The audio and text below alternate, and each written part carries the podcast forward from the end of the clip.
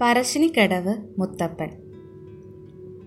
സംസ്കൃതിയുടെ പുതിയൊരു എപ്പിസോഡിലേക്ക് എല്ലാവർക്കും സ്വാഗതം. വടക്കൻ കേരളത്തിൽ ഏറ്റവും അധികം ഭക്തരെത്തുന്ന ക്ഷേത്രമാണ് പറശ്ശിനിക്കടവ് മുത്തപ്പൻ ക്ഷേത്രം.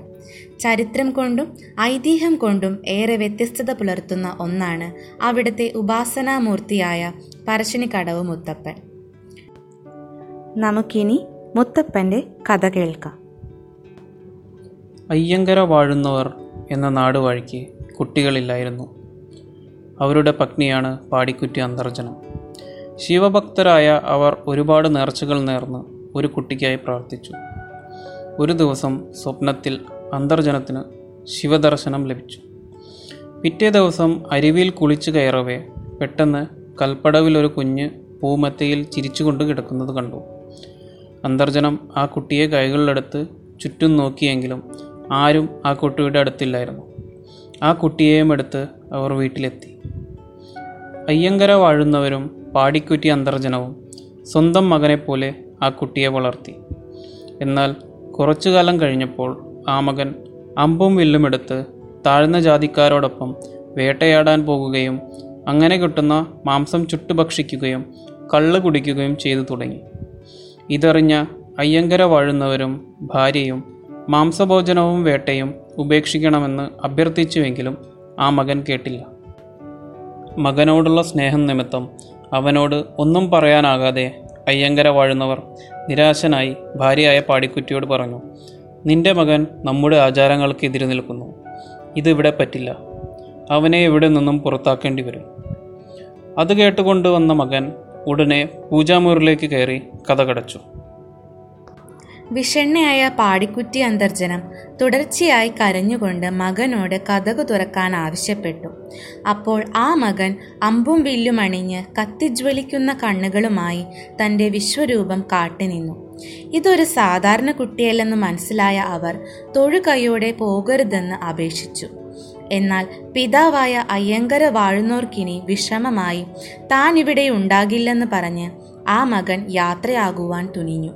അപ്പോൾ പാടിക്കുറ്റി അമ്മ മകനോട് പറഞ്ഞു തൃക്കണ്ണു തുറന്നു നിൽക്കുന്ന നിന്റെ മുഖത്ത് നോക്കുവാൻ എനിക്ക് കഴിയുന്നില്ല. അതിനാൽ നിന്നെ എനിക്ക് കാണുന്നതിനായി പൊയ്ക്കണ്ണു ധരിക്കണമെന്ന് അപേക്ഷിക്കുന്നു. അതിൻ പ്രകാരം പൊയ്ക്കണ്ണു ധരിച്ച് അമ്മയ്ക്ക് മുന്നിൽ നിന്ന് അവരെ അനുഗ്രഹിച്ച് ആ മകൻ യാത്രയായി. അയ്യങ്കരയിൽ നിന്ന് യാത്രയായി കുന്നത്തൂർ എന്ന ദേശത്തെത്തി ആ ദിവ്യശക്തി അവിടെ തങ്ങി. അവിടെ പനമരത്തിലെ കള്ള് ചെത്തിക്കൊണ്ട് ജീവിതം നയിക്കുന്ന ചന്ദൻ എന്ന ഒരാളുണ്ടായിരുന്നു. ഒരു ദിവസം തന്റെ കള്ളിൽ നിന്നും രാത്രി മോഷണം പോകുന്നതായി അയാൾ മനസ്സിലാക്കി. ആ രാത്രി അയാൾ അമ്പും വില്ലും എടുത്ത് പനകൾക്ക് കാവലിരുന്നു. കാവലിരിക്കുമ്പോൾ ഒരു വൃദ്ധനായ ഒരാൾ പനയിൽ കയറി കള്ള് കുടിക്കുന്നത് കണ്ടു. അയാളെ ചീത്ത വിളിച്ച് എയ്തിടാനായി അമ്പ് തൊടുക്കുമ്പോൾ ആ വൃദ്ധൻ കണ്ണുമിഴിക്കുകയും ചന്ദൻ അവിടെ കൽപ്രതിമയായി മാറുകയും ചെയ്തു.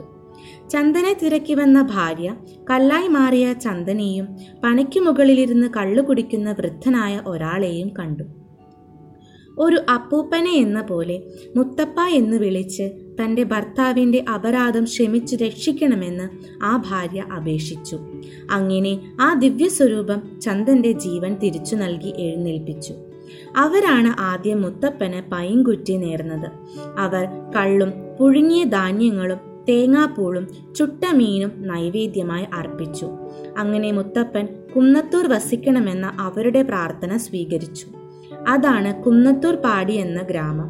അവിടെ കുറച്ചു കാലം കഴിഞ്ഞപ്പോൾ പൊയ്ക്കണ്ണണിഞ്ഞ മുത്തപ്പന് തുണയായി വിഷ്ണു ചൈതന്യമായി വെള്ളാട്ടം പ്രത്യക്ഷപ്പെടുകയും മുത്തപ്പന്റെ കൈ പിടിക്കുകയും ചെയ്തുവെന്നാണ് വിശ്വാസം.